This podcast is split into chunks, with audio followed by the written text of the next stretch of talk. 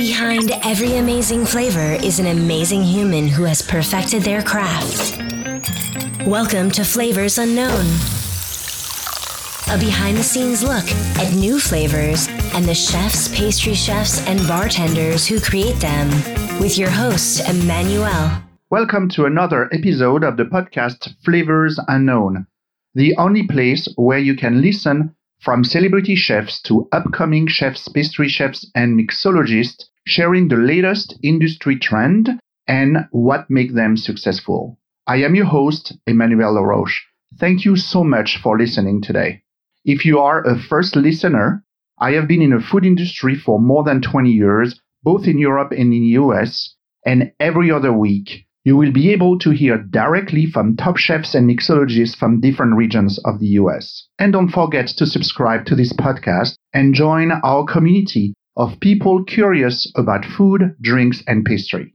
My guest last week was the award winning bar director Beau Dubois from Puesto in San Diego. On that episode, Dubois explained how to revamp a drink menu and how to give a twist on a classic cocktail. Today, I am really pleased to have Chef Chris Shepherd of Houston, Texas on the show. Chef Chris Shepherd is a James Beard Award winner and was recently named by the Robb Report magazine as the best chef in the world. He has helped change the landscape of the Houston culinary scene since opening Underbelly in 2012. In 2017, he opened One Fifth, a five year restaurant project that changes concept every year.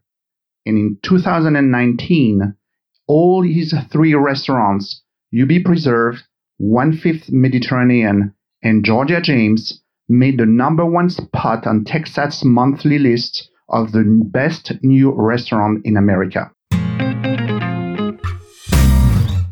Hey, hi, Chef. Uh, thank you very much for being uh, on the show Flavors Unknown. I'm really excited uh, to have you today. No, thanks for having me. Quite an honor. The honor is mine because uh, you are Houston's most recognizable chef at the moment from what, uh, you know, we read everywhere. And you have uh, received even recently like a major honor. you were named kind of like the chef of the year in one of the famous luxury lifestyle magazine in Los Angeles, like the Robb Report. So, how, how did you react when you uh, read this?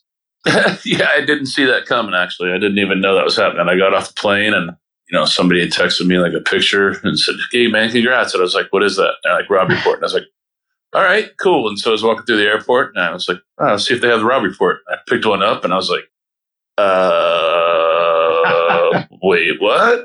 mm-hmm. I I took it to my fiance. I was like, "Did you know about this?" She's like, "No." so it was, uh, you know, it's a cool surprise. Yeah, and you were the only chef even uh, mentioned in the magazine, correct? I mean, yes, there was sir. other restaurants and so on, but so that that's pretty cool. I think it's uh, it's a of course a recognition for you, but as well for all the people that um, you know, all your team and the people working with you, correct? Yeah, and for our entire city, it's been fantastic. Yeah, absolutely. So I was recently in Houston, and we quickly met in December I mean, Houston is known to be uh, one of the most diverse city in the U.S. So, how would you describe the food scene uh, in Houston? Well, I think it's a growing food scene, and I think what's an amazing thing about it is it's not only just like higher end restaurants, but little mom and pop shop places all across the city, and, and everybody working together to to kind of do their thing. And then that, but that's a it's an amazing thing for the city because you can you can go to you know so many amazing restaurants and try so many different types of food and with you know with our with our diversity that we're talking about you know you're talking about southeast asia you're talking about you know central and you know north like mexico you're talking about salvador you're talking about the middle east india and and it's just all we're not a european based city we're more of like port medicine and, and things like that. And so you drive these food cultures that, uh, you know, pockets of immigrants that are in all these different parts of the city cooking for their own, you know, their own cultures. And so you, are seeing these delicious takes on different cuisines. And so it's really beautiful to be able to go out and try all of these things mm-hmm. to learn. And it's just really, and it's part of your process, correct? I mean, you spend time a lot in in those different, you know, moms and pop shops, as you call them, or yeah. um, you know, small restaurants and so on, and uh, and not only discover but learn about how those people uh, cook and then uh, you know the different in, like key ingredients of their uh, cuisine and their culture correct yeah it's it's more of just like why you know it's like but the best way to start to have a conversation is through the food on the table and you know once you can establish that then you can establish like friendship conversations and like learning from each other and like not just talking about food all the time but talking about life and and you know, and that's that's the beauty of it. It's like food takes you to these places, and and le- you get to learn from people, and they can learn from you, and just sharing life experiences, and that's it's a beautiful, beautiful thing. I think that the, the learning process and the way that this food can be done is anywhere in this country. Uh, it is this country at this point. And so it's getting out and learning from others and, and teaching and just having conversations and just becoming a human and I think it's very easy to do here in Houston, but it's it's very easy to do anywhere in the country. But I think here in Houston, it's very special because it's been happening for a very long time. Houston is Houstonians are so opening to learning. You know, I think we t- I had this conversation with somebody about this the other day when they were talking about ramen, and it's like, well, you know, ramen isn't really a Houston thing. There's there are ramen shops, but Houstonians are more apt to go get pho before they will ramen because we have such a large Vietnamese culture, and it's something that we've grown up on ramen is relatively new to us. And so, because there isn't a strong Japanese population, but Vietnamese, absolutely. Chinese, absolutely. To, to go have, you know, a beef shank noodle soup in a Chinese restaurant is probably, you're going to have that more often than you would a bowl of ramen, if that makes sense. Yeah, and and this is what your um, let's say your, the the cookbook that you have uh, published recently, like cook uh, like a local, but can celebrate, correct? Uh, yeah, yeah, this is like the celebration of the people that you have met and as well like the some key ingredients that for you are part of the culture of what Houston is today. Yeah, because when we talk about cook like a local, most people nowadays think of that as like carrots are growing and strawberries are in season, and and, and it's like no, we're not talking about locality of ingredient. We're talking about local, locality of culture. And cook like what's around you, and learn from people that are around you, just uh, you know better your life and to better your existence in the world. Like learning from people is one of the greatest things that we could possibly do. And so, and to share stories and to have conversations, it's the easiest thing to do.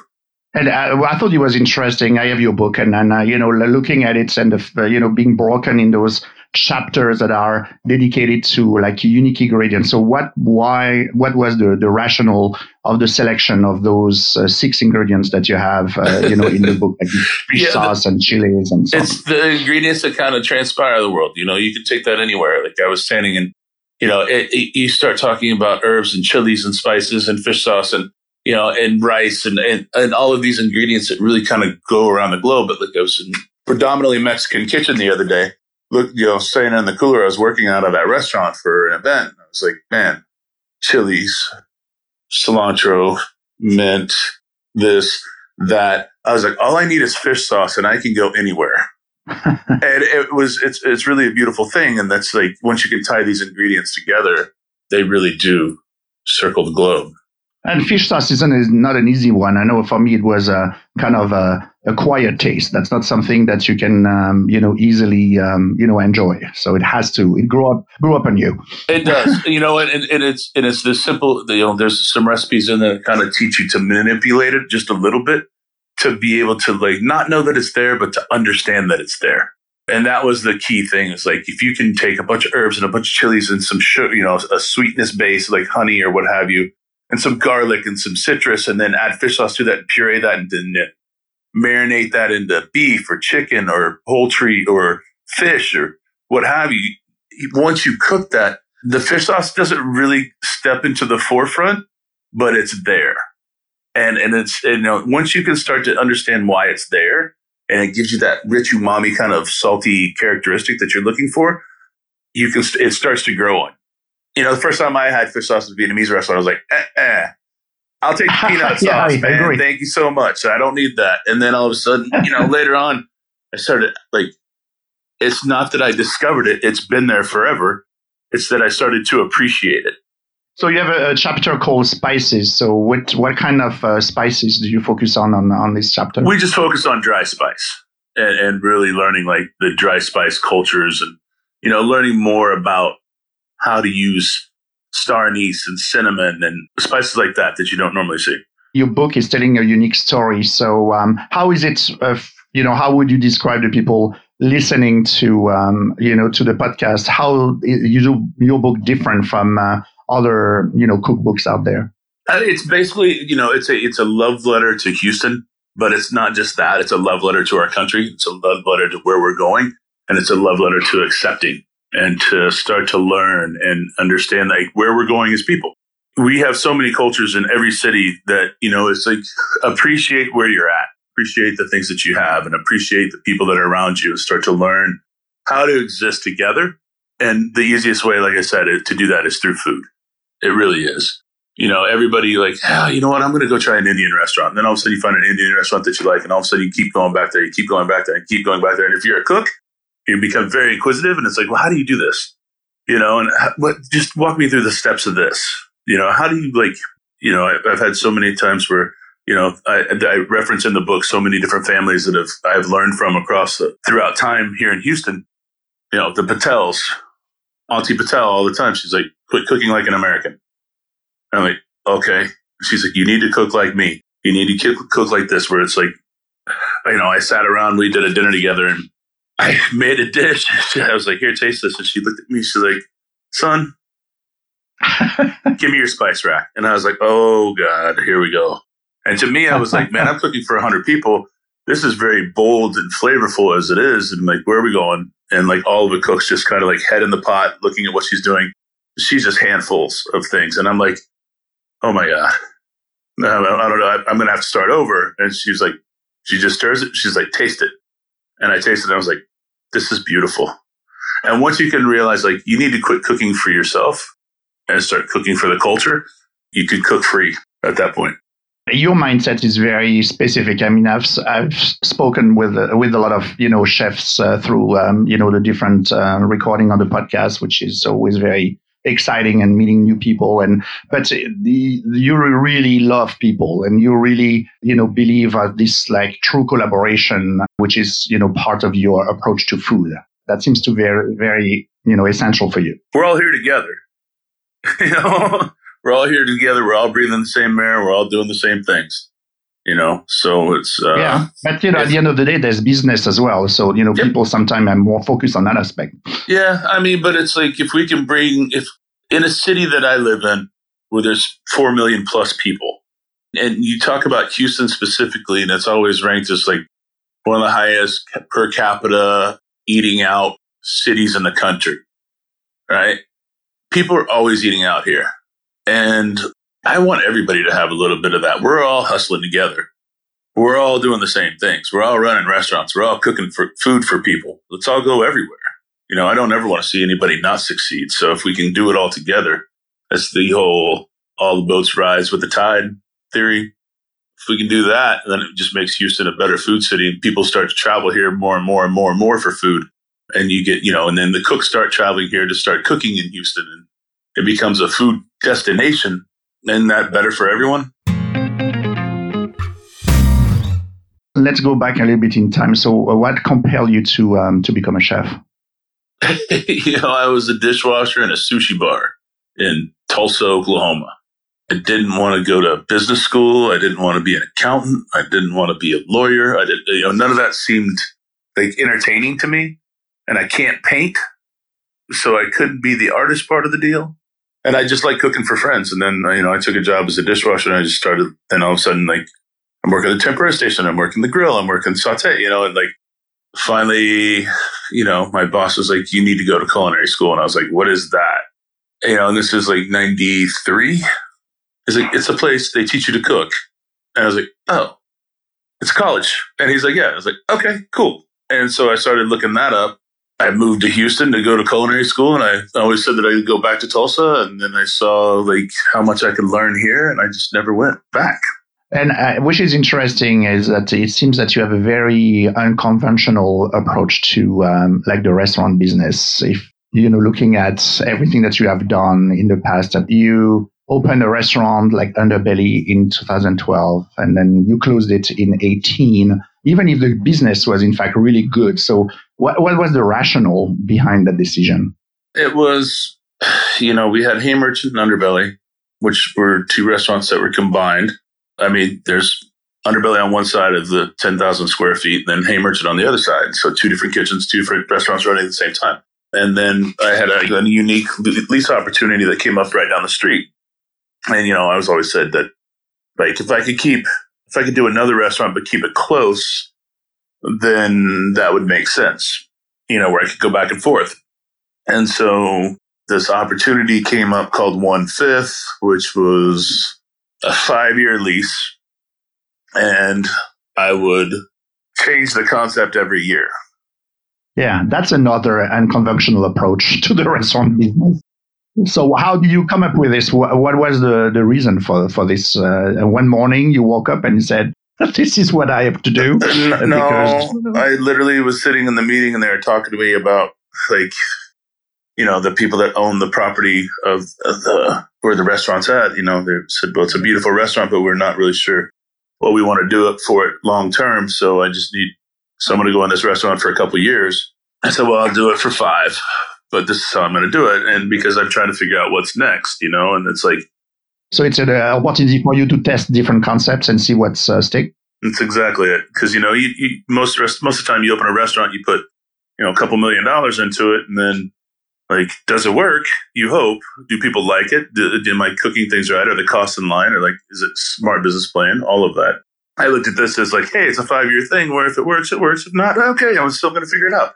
Where uh, we could take each year and figure out what, if we were going to do a restaurant, like we have to think about like, what would a restaurant that we really want to do? What would that be? And then we try it for a year.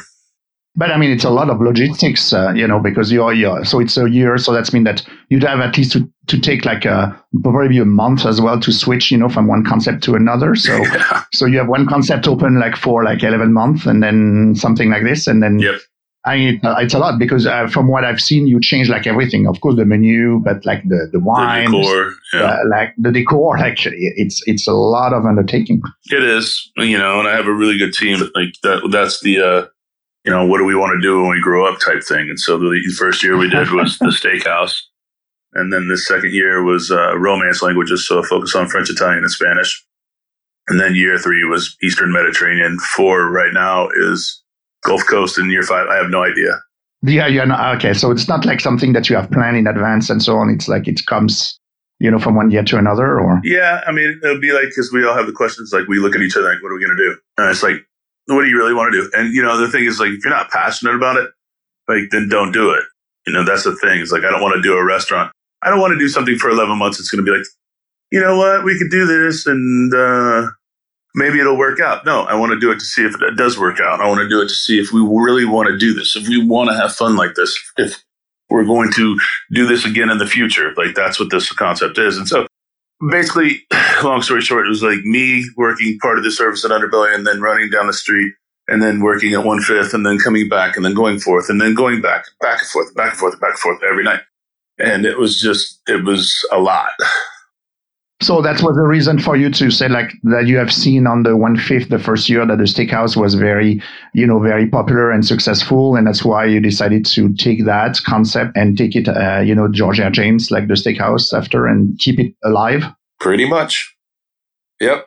I sat one night and I said, you know what? I want to close Underbelly and I want to put, you know, because we were looking for a 200 seat or 180 seat steakhouse property, and I was like, well, we already have one. And everybody's like, what? I was like, we just closed Underbelly. And then we gut it and redo that. And everybody's like, you're crazy. Like, that doesn't make any sense. And I was like, it does to me personally. Because if we're going to grow as a company, like Underbelly is always going to be the place where it's whole animal, it's local produce, it's, you know, there's no produce company, there's no vendors, it's just whatever our local people drop off. And so the menu changes every day, you know, and it has to be focused on our city. And like, if I'm not there, it's a lot for people to have to harness, if that makes sense. Like the sous chefs and what have you. Like as much fun as that is, like, but I like that fun too. And if I'm not there, then I'm taking that away from myself. Anyway, we just put the steakhouse there. And then the conversation was like, but what about uh, what happens with Underbelly? Like, I was like, well, it's a philosophy. It's a way of life. It's not a restaurant anymore all of a sudden then this little restaurant closes in between one fifth and underbelly that's like 78 seat place and i always wanted when underbelly first was a thought i was like i always wanted it to be a smaller place I signed a lease on that. We put UB Preserve. So we're preserving Underbelly. So the timeline as it goes was uh, we closed Underbelly on April 1st. We opened up UB Preserve May like 12th. We closed one fifth Romance Languages on the 31st of July. Opened up one fifth Mediterranean on September 1st. Did Southern Smoke on September 30th and then opened up Georgia James on October 15th. And that's all like 18, correct? 2018, yeah, correct? Yeah, all that within six months. Heck of a year for you. uh, yeah, yeah, it was a lot. It was a lot. Thank gosh, wow. everything was really close together. So, and thank gosh, we had a really good team. And are you going to potentially uh, take like the other tests you know that you have done with um, you know one fifth into uh, into other con- like concept restaurants uh, in the future, like the, the romance language? And- oh, you know what, romance language was. You know what, people spend their entire lives doing French cuisine or doing Italian cuisine and doing Spanish cuisine. And you know what? To do all three of those together was was uh, it was an interesting concept, but it's not something I really want to do again. And I think that for timing, like if we did that concept again, it would have a totally different mind feel and set because you know when we opened up that it was legitimately two weeks after Harvey you know, pretty much destroyed our city. And so it was a hard year for that. And and this is like the background, correct? The French cuisine. This you have been classically yeah. French train, correct? And then you have done like the Spanish aspect as well at the beginning of your career. Yeah, and then I didn't know anything about making pasta, so that was the like I want to make pasta, and you know what? I don't want to make pasta. It's I'm much more of a rice person. But uh, you know, are you still excited with uh, you know that type of cuisine, the French and the, the, the Spanish cuisine? Have like uh, all the other things that you have discovered along the way? I would say with uh, all the, the you know the people that you have met in Houston. Yeah, I mean, I love all three of those foods or all three of those concepts, but I, I think combined, it's it's a it's a little bit more difficult. But the Eastern Mediterranean, I think we will do that one again. We just loved it. Uh, the staff loved it. Like everybody involved loved it the city loved it. So it was really good. And then Gulf Coast, it's kind of a, you know, it is who we are. It's a city. So I think we're still working through that. And that's, that's local, local in, terms of yeah. ingredients this time, yeah. correct? So you have no idea what 2021 will be on the on one fit. Nope. Not a clue. so when are you going to make the decision? Mm, next couple months. okay. You know, it's wow. one of those things like, what do you really want to do? You know, like I have to talk to the chef, you know, I have to talk to my staff, like, what do you really want to do? Sure. So you have to sit down with them and you have to create like the recipes and everything. Yeah, we have a lot to work to do. And then design and then layout. And, yeah. How long does it take to when you know what you want to do, when you made that decision to wrap that everything up to find like the menu and the recipe and test the recipes and, you know, the, the decor and so on? It's only a month? Yeah, well, we flipped Gulf Coast in 12 days. Yeah. we closed you're crazy. Yeah, Sorry. Yeah. We yeah we closed uh, one fifth Mediterranean on July 31st and opened up one fifth Roman or one fifth Gulf Coast on uh, August 12th. Like I said, this is a learning experience, and you learn a lot of things. You know what you learn is that it's financially not viable to close a restaurant for a month and still like put everybody on payroll and pay rent and do all the testing. So it's like you know we need to get that stuff done ahead of time, and because it's hard for staff to understand like they don't have a job for a month, but they have to save for that. We have to, you know, make sure we're paying things and like it's ridiculously expensive to do. So that was this year we tried. It was like 12 days. Come in, paint, shut it down, get everything done, hammer through. And, you know, and so at the same time, like when we made the decision on the change, because originally I was like, you know what? I said that if we did one fifth and we had two concepts out of it that we were successful and that we loved, that would be it. That would be the winner. And the steakhouse and the Mediterranean concepts are both ones that I feel like are good. And we weren't going to change. And then finally I came in in like June and it was like, Gulf we're Coast. changing to Gulf Coast. and everybody's like, what? And it was like, they said for three months you said we weren't changing. I was like, ah, let's change it. so, oh my gosh. So I mean, I, I understand that at your level that uh, you know this is the, the, your pace and so on. But how do you motivate like your team and the people behind you to support you and and go for people it? People love challenges. I think status quo is like one of the worst things for people. is trying to like just sit there and do the same things over and over and over again. And that's not what we build. We don't build a company that the menus don't change and the food is always the same. And like, that's not me. That's just like I, within the first two or three weeks, I'm like, okay, what are we changing? Let's go. You know, okay, that sells a lot. Okay, let's change it. Let's do something else, you know? And it's like, it's, that's who I am. And so it's always wanting something different, flavor profiles. And if we're just going to sit on our laurels, we're not going to learn anything personally. So let's, let's work on new things and let's push the boundaries of what we think can be done. You know, maybe it's maybe simple to somebody else, but for us, it's a new challenge. And so that's the goal is like, how do you do this? Like, how do you make jambalaya to order? And it was like, that's not possible. I was like, the hell it's not. And we're going to do it. And nobody could understand just this concept. And I was like, look, jambalaya is one of those dishes that I truly love, but it's only good if you're at home and you're making because most of the time it's on a steam table, it's overcooked, it's tomatoey, it's not delicious. It's just, it is what it is. But how do we perfect this? And I think that we've done it. And so, you know, every night it's like 35 giant pans. So what's the secret? That's the secret. It's just like having everything lined up and being ready to go. It's really all about mise en place. And then it's like just putting it together and, and it works really well. I mean, probably too good actually. Do you think you would be able to take that uh, your philosophy and your approach to business in other part of the country, like, uh, or is it um, you know because of the scale of what Houston is? But uh, is it something that could be done in LA or in New York, for instance? I mean, if somebody's crazy, yeah, go ahead. I mean, I'm not saying I'm the perfect business plan by any means.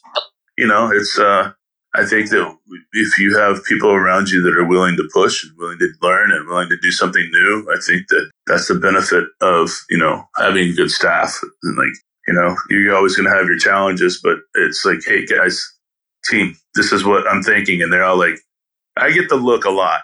Like, what? And then, all right, let's go, you know, because everybody's down. I would like to talk a little bit about how you approach your uh, creative process. So, how would you describe it? How, how do you start? Where, where's the inspiration come from? I think that, you know, it's inspiration comes from, I, I tell people all the time that uh, the only thing that holds you back is yourself. Right. And that's, that's the honest truth. Like the only thing that you can say no to is yourself. Like it's just, you have to try and push and trying to learn and you'll find inspirations anywhere and everywhere. You could just be sitting there watching somebody and be inspired by movements that they make, textures in a dish, or going out. You know, I'm not saying like I can go out to a restaurant and be like, ooh, this is perfect. No, it's the scenario of beauty. Western African cuisine right now is probably the fastest growing culture in the city per capita, right? It's just, you start, to, you're starting over the past three years the Western African. You go. That's your next concept for one fifth. it's well, I need to. I no, got to learn it first. Good. and I think it goes back to like the day, like we, we talked about earlier about having fish sauce for the first time. Myself and the chef from Preserve, Nick Wong, went to a, a place called Taste of Nigeria one night. I was like, let's go have Nigerian cuisine. And he's like, all right, let's go. And we sat down and like our waitress, she was so nice and so knowledgeable about the food. And I was like, how long have you been here? she's like, a month. And I was like, wow, all right. So let's talk about food. And, you know, we started working through it. She's like, let me pick these dishes for you. I said, you know what? We just want to learn. I, I don't care. You give us everything on the menu if you wanted to. She's like, I'm not going to give you things that are too similar. I'm like, okay, fine. And so we went through the menu and what I realized is that, and it was such a beautiful experience, is that was the goat cooked long enough? Was the beef cooked long enough to my taste? No, it wasn't. It was super al dente and kind of tough and gnarly and chewy, but the flavors were very profound and textures like fufu, where it's just like, you know, pounded yams. Were the textures for me? No. And it didn't matter. The place was just like people picking up food to go left and right, people coming in and sitting and down and eating left and right. And it was a beautiful moment for me that inspired me and, and Nick is that they weren't cooking for me. It was cooking for the culture and learning from the culture. And it was like, and as I got up to go wash my hands a table lady at the table grabbed my arm. She said, "Can I ask you a question, sir?" And I said, "Yeah, no problem. What's up?" And she's like, "Did you live in Nigeria?" I was like, "I did not. I've never had this food before." And she was like, "You went at that fufu like nobody's business." And I was like, "I did what she told me to do." And she was like, "Well done, well done." She's like, "I'm super impressed that you're here." And I was like, "I, I want to learn it." When you can start to see things like that, you know what? Will and it, it takes me back to that fish sauce moment. The first time I had it, I didn't care for it. But the more I tried it, it's not that I did not care for it anymore. It's just I respected it and it intrigued me more and it inspired me more. And so I think when you can start to talk about that, that's where you used to find these little touches of inspiration when you can be inspired to learn so, from. But let's let's talk the fish sauce, for instance. That you know it grew up on you, and then then then what's the next step then for you? How are you going to appropriate that, and make it yourself, and then yours, and and put it into your like your own spin, you know, and or include this into like different types. Well, of I mean, fish sauce, for example, not all fish sauces are created equal. You have to go down the deep hole. I think, especially, I found out in the book that there's a there's one thing that a human being should never do, and that's a uh, fish sauce tasting backed up by a soy sauce tasting. If you sit back and taste six different fish sauce, then sit back and taste six different soy sauce, you're, there's so much sodium in your body.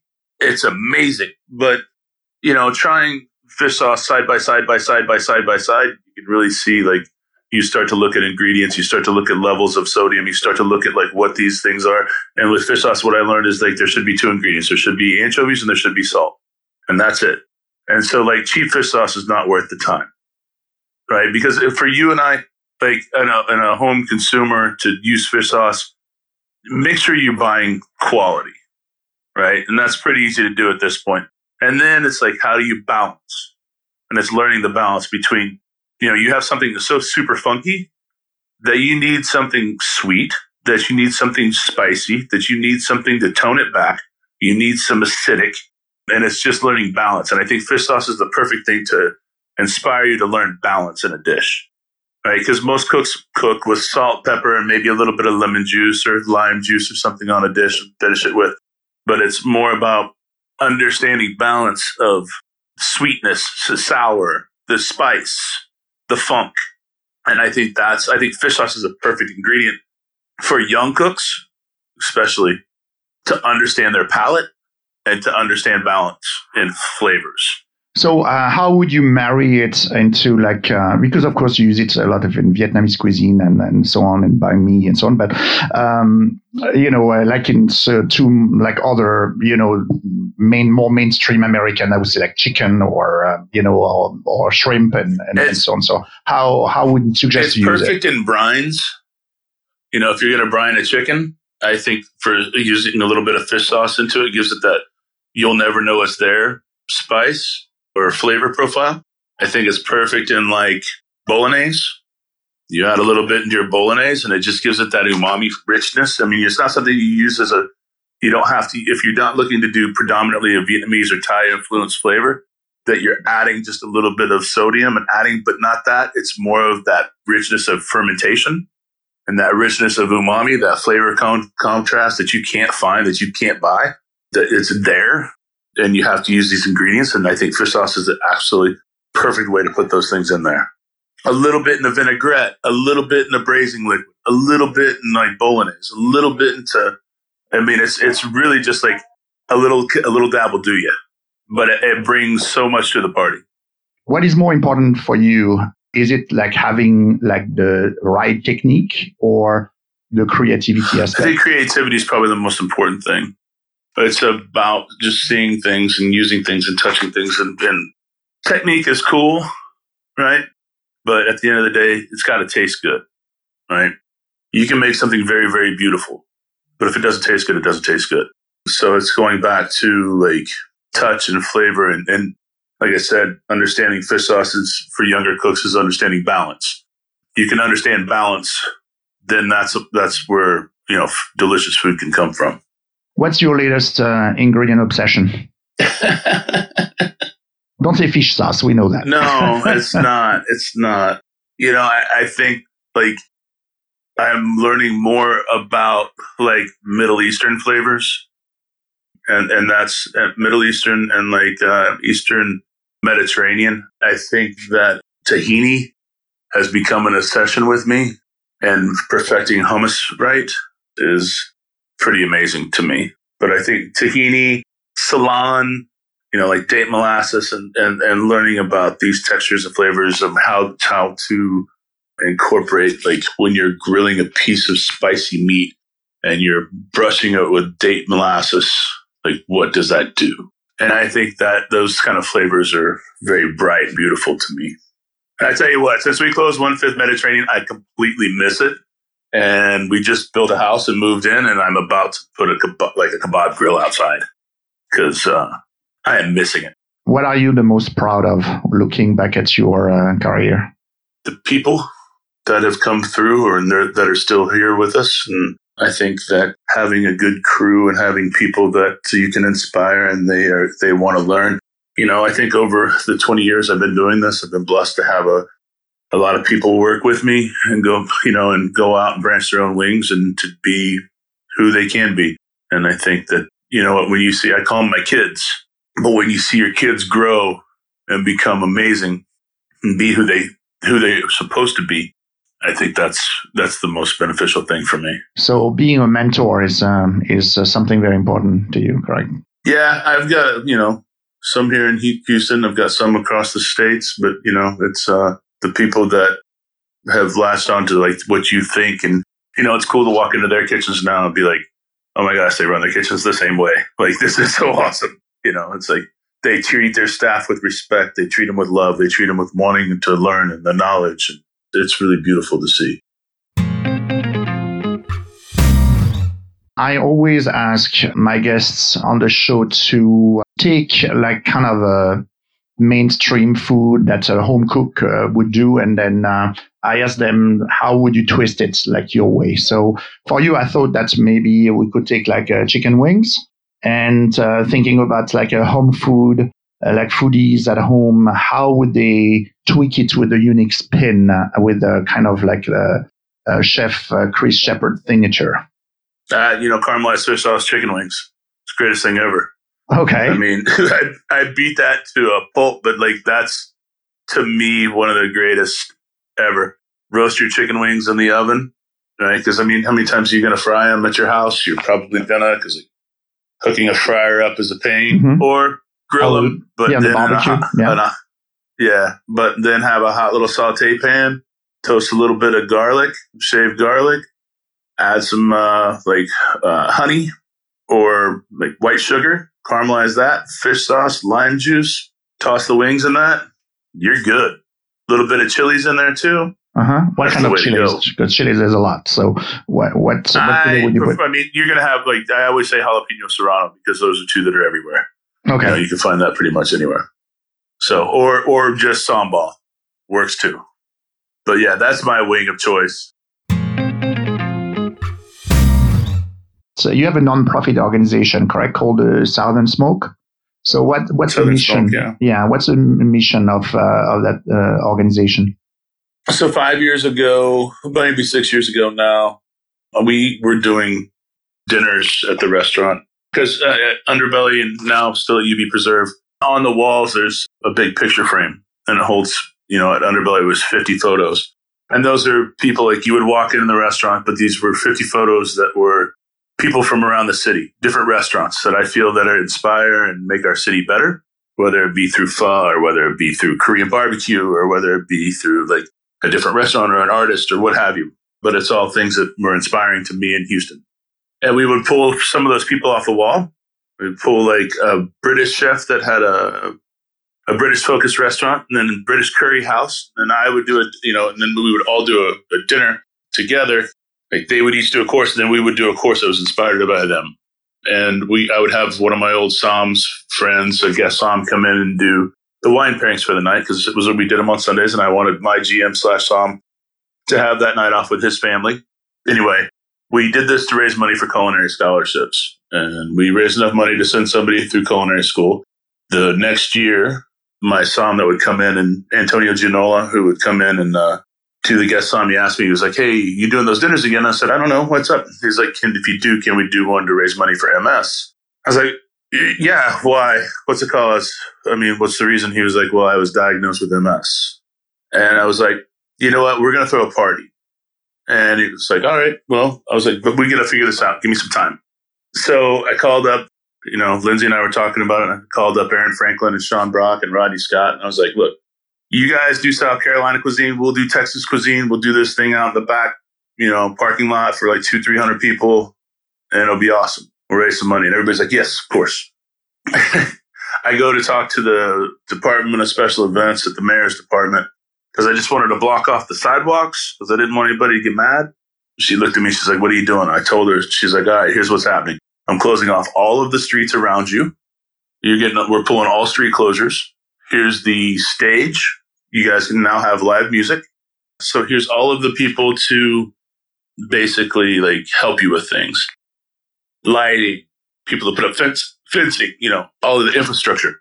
I was like, ah, okay. And we walk out and I look at Lindsay. I was like, what just happened? She's like, I think we have a festival now. And I was like, oh, good Lord, what do we know about festivals? Like, we don't know anything about this. And she's like, I know, we'll figure it out. You know, we're getting down and I told Ryan, I told all the chefs, I was like, hey, you remember that 200 people? Man, it's going to be like a thousand. Everybody's like, yeah, no problem.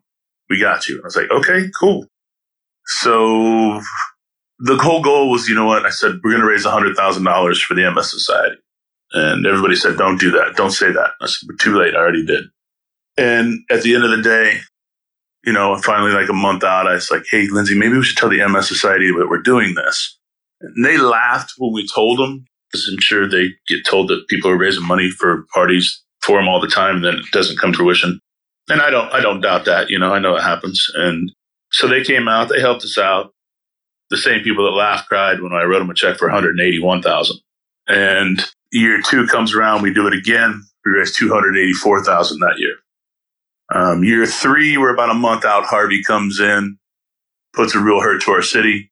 And I looked at, I looked at our crew and I said, look, we can't, we can't do this for MS this year. We have to put that on hold. We need to find a way to take care of our industry. We need to take away, find a way to take care of anybody in our industry that is in, that is suffering, that is lost things that, you know, because restaurants are affected. Like, yeah, it's going to, your house is destroyed and then your restaurant's slow. How do you make money? You know, how do you, how do you take care of things? And so we figured out a way that we could put up an application system in Spanish, Vietnamese, and English where anybody in the city, and I said, I don't care if you work in a drive through, if you deliver the milk, if you stock the groceries, if you, you know, if you, if you farm things, like whatever, I don't care. I want people to be able to basically put in an application. And if they come in times of hard hardship, that we can cut them a check. And we did 139 checks for $501,000 mm, wow. that year. Congratulations. So then at that point, we realized that there is a huge need in our industry for folks in times of crisis that they have somewhere to go. And so the Southern Smoke Hospitality Relief Fund is now in effect. We now split money between MS and for our hospitality fund so that every year at the festival, we cut the MS Foundation a check, but then we do a year round organization for people in our industry, not just here in Houston, but anywhere that come in times of crisis. Whether you have a dark night, whether you trip and twist your ankle but can't pay your doctor because you got to work or however it may however it may be. But you know, in five years, we're just a bunch of cooks and restaurant people, but in five years, we've we've donated back 1.6 million. Okay. Wow. And and do you organize still those? Um, I would say festivals or like block parties with um, other chefs and so on. Yep. Okay. Yes. Yeah. Happens every year in the fall, and you know we get chefs in from all over the country. And this past year we had 26 chefs. We raised the most amount of money we've ever done. We did 576 thousand dollars that day. So it's uh, every year we grow, but every every day we fight to do better. Mm-hmm. So you say it's in the fall. So uh, when uh, what month is it? Or it changes every? it changes. You know, traditionally we always looked at the Texan schedule to see which way because I have to go to the games. so we would always do the bye week, but I think we're planning on, on October 4th this year. We can't wait for the schedule to come out. So I think we're just going to call it a day. Do it on October 4th.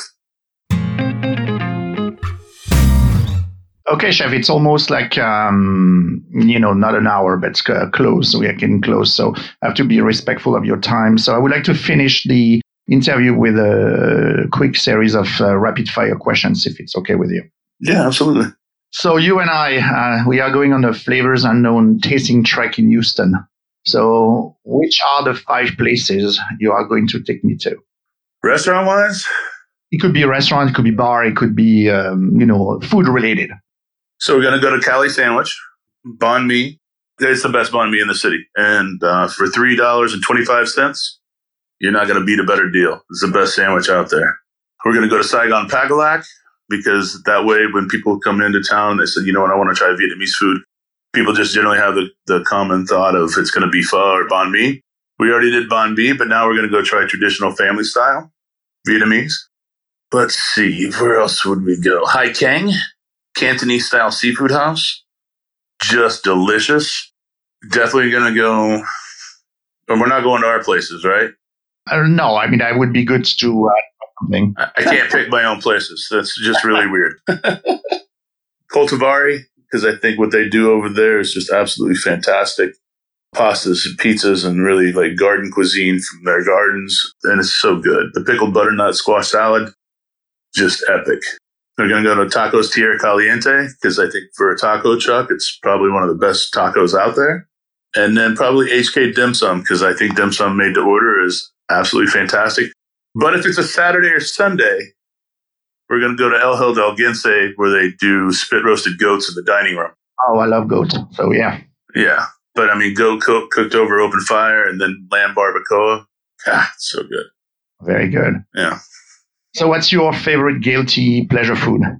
Uh, General Tso's chicken. Okay. I love it. Yeah, it's crazy. And a really good egg roll. God, I love that. American Chinese food is probably one of my favorite things on the face. Can you give me three dishes that you could not live without cooking or eating?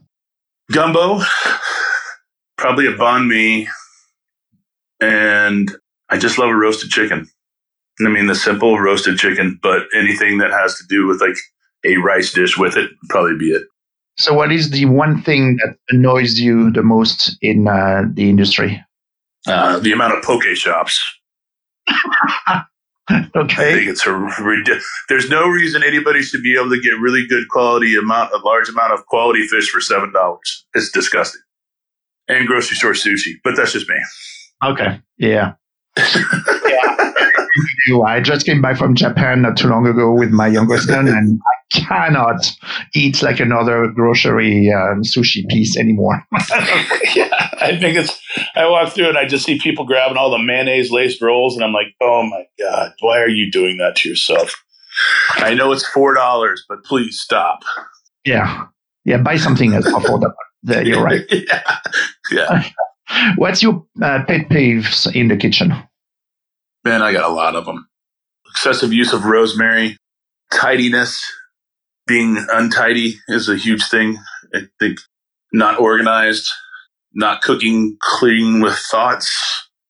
I mean, with you, they better be organized because uh, you know, with I'll change it on you in a heartbeat. Things, yeah, that you are putting in place. That's uh, they better be. Okay, so I mean, I, that's that's it on uh, on my end. So I mean, thank you so much for uh, being a guest uh, on the show. I, I really uh, love having the discussion with you. I hope My I'm pleasure. going to Thank you. up to uh, Houston uh, into in 2020. I would love to um, you know spend more time and and continue the conversation. It was very nice. Yeah, I love that.